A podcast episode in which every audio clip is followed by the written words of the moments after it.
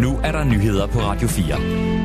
Medstifter af Nye Borgerlige, tidligere næstformand og folketingsmedlem Peter Sejer Christensen kalder sagen om den afsatte formand Lars Bøge Mathisen for vel nok den mest groteske situation, jeg kan mindes i dansk politik. Men det er en nødvendig konklusion på den utålige situation, som Lars Bøge Mathisen havde sat partiet i. Det siger sig selv, at vi ikke kunne acceptere hans ublu krav og skamløse afpresning, skriver Peter Sejer Christensen i et opslag på Facebook.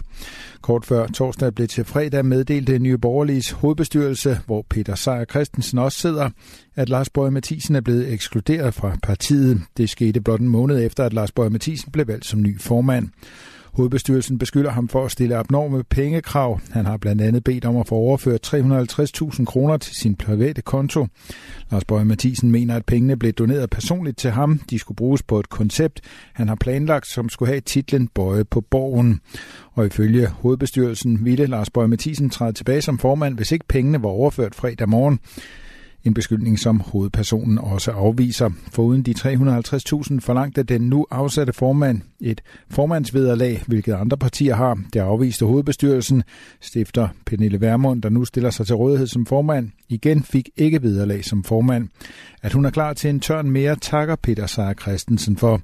Jeg vil gerne udtrykke min tak til og respekt for Pernille Vermund for endnu en gang at vise sin ansvarlighed og stamina ved at påtage sig ansvaret i denne vanskelige situation i diametral modsætning til Lars Bøge Mathisens groteske uansvarlighed over for vores vælgere, medlemmer, frivillige ansatte, hovedbestyrelse og folkevalgte, skriver han. Iran og Saudi-Arabien er blevet enige om at genoptage de diplomatiske forbindelser mellem de to lande. Dermed vil de genåbne deres respektive ambassader i henholdsvis Irans hovedstad Teheran og Saudi-Arabiens hovedstad Riyadh. Det skriver det statslige iranske nyhedsbureau IRNA ifølge Reuters. Beslutningen er truffet på et møde mellem repræsentanter for Iran og Saudi-Arabien i Beijing i Kina. Der er endnu ingen bekræftelse fra saudisk side. Iran og Saudi-Arabien har længe været rivaler i Mellemøsten og har ikke haft diplomatiske forbindelser siden 2016. En 23-årig mand er blevet anholdt og sigtet for natten til mandag at have placeret og detoneret 5-6 kilo sprængstof ved en butik på Magleby Torv i Dragør.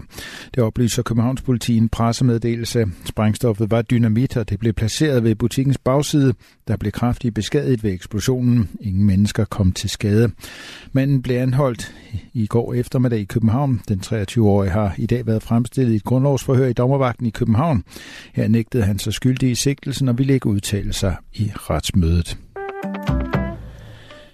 I februar kom yderligere 311.000 personer i arbejde på arbejdsmarkedet i USA uden for landbruget. Det er flere end ventet. Bloombergs estimat var 225.000. Det oplyser USA's kontor for beskæftigelsesstatistik på sin hjemmeside. Arbejdsløsheden lå samtidig på 3,7 procent. Konkret var der således 5,9 millioner voksne amerikanere uden arbejde. Sammenlignet med januar var der mindre fart på det amerikanske arbejdsmarked i februar.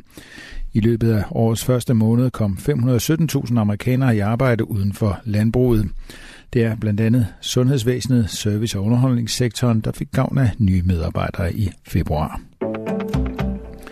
Rasmus Paludan er i Sverige blevet sigtet for at have ført hets mod en folkegruppe samt for overgreb og fornærmelig tiltale mod tjenestemand, det skriver avisen Expressen.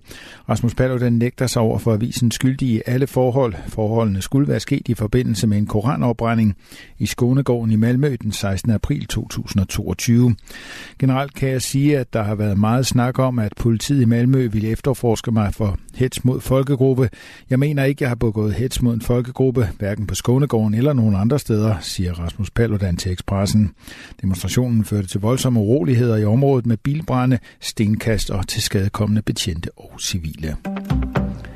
Dagens 6. etape i Paris-Nice er blevet aflyst af sikkerhedsmæssige årsager. Aflysningen kommer et par timer efter, at man i første omgang afkortede etappen på grund af strid vind. Efter at have gennemgået mulighederne for at ændre ruten og afventet om vejret ville blive bedre, har arrangørerne besluttet at aflyse 6. etape for at bevare rytternes sikkerhed. Den usædvanlige hårde vind, som har forsaget adskillige træfald i regionen, gør aflysningen uundgåelig, lyder det på løbets hjemmeside. Lidt eller nogen sol især i den nordlige del, men også stedvis lidt sne eller snebyer. I eftermiddag skyde og fortsat stedvis sne eller snebyer, som i den sydlige del kan gå over i slud. Temperatur mellem frysepunktet og 3 grader varme. Det var nyhederne med Thomas Sand.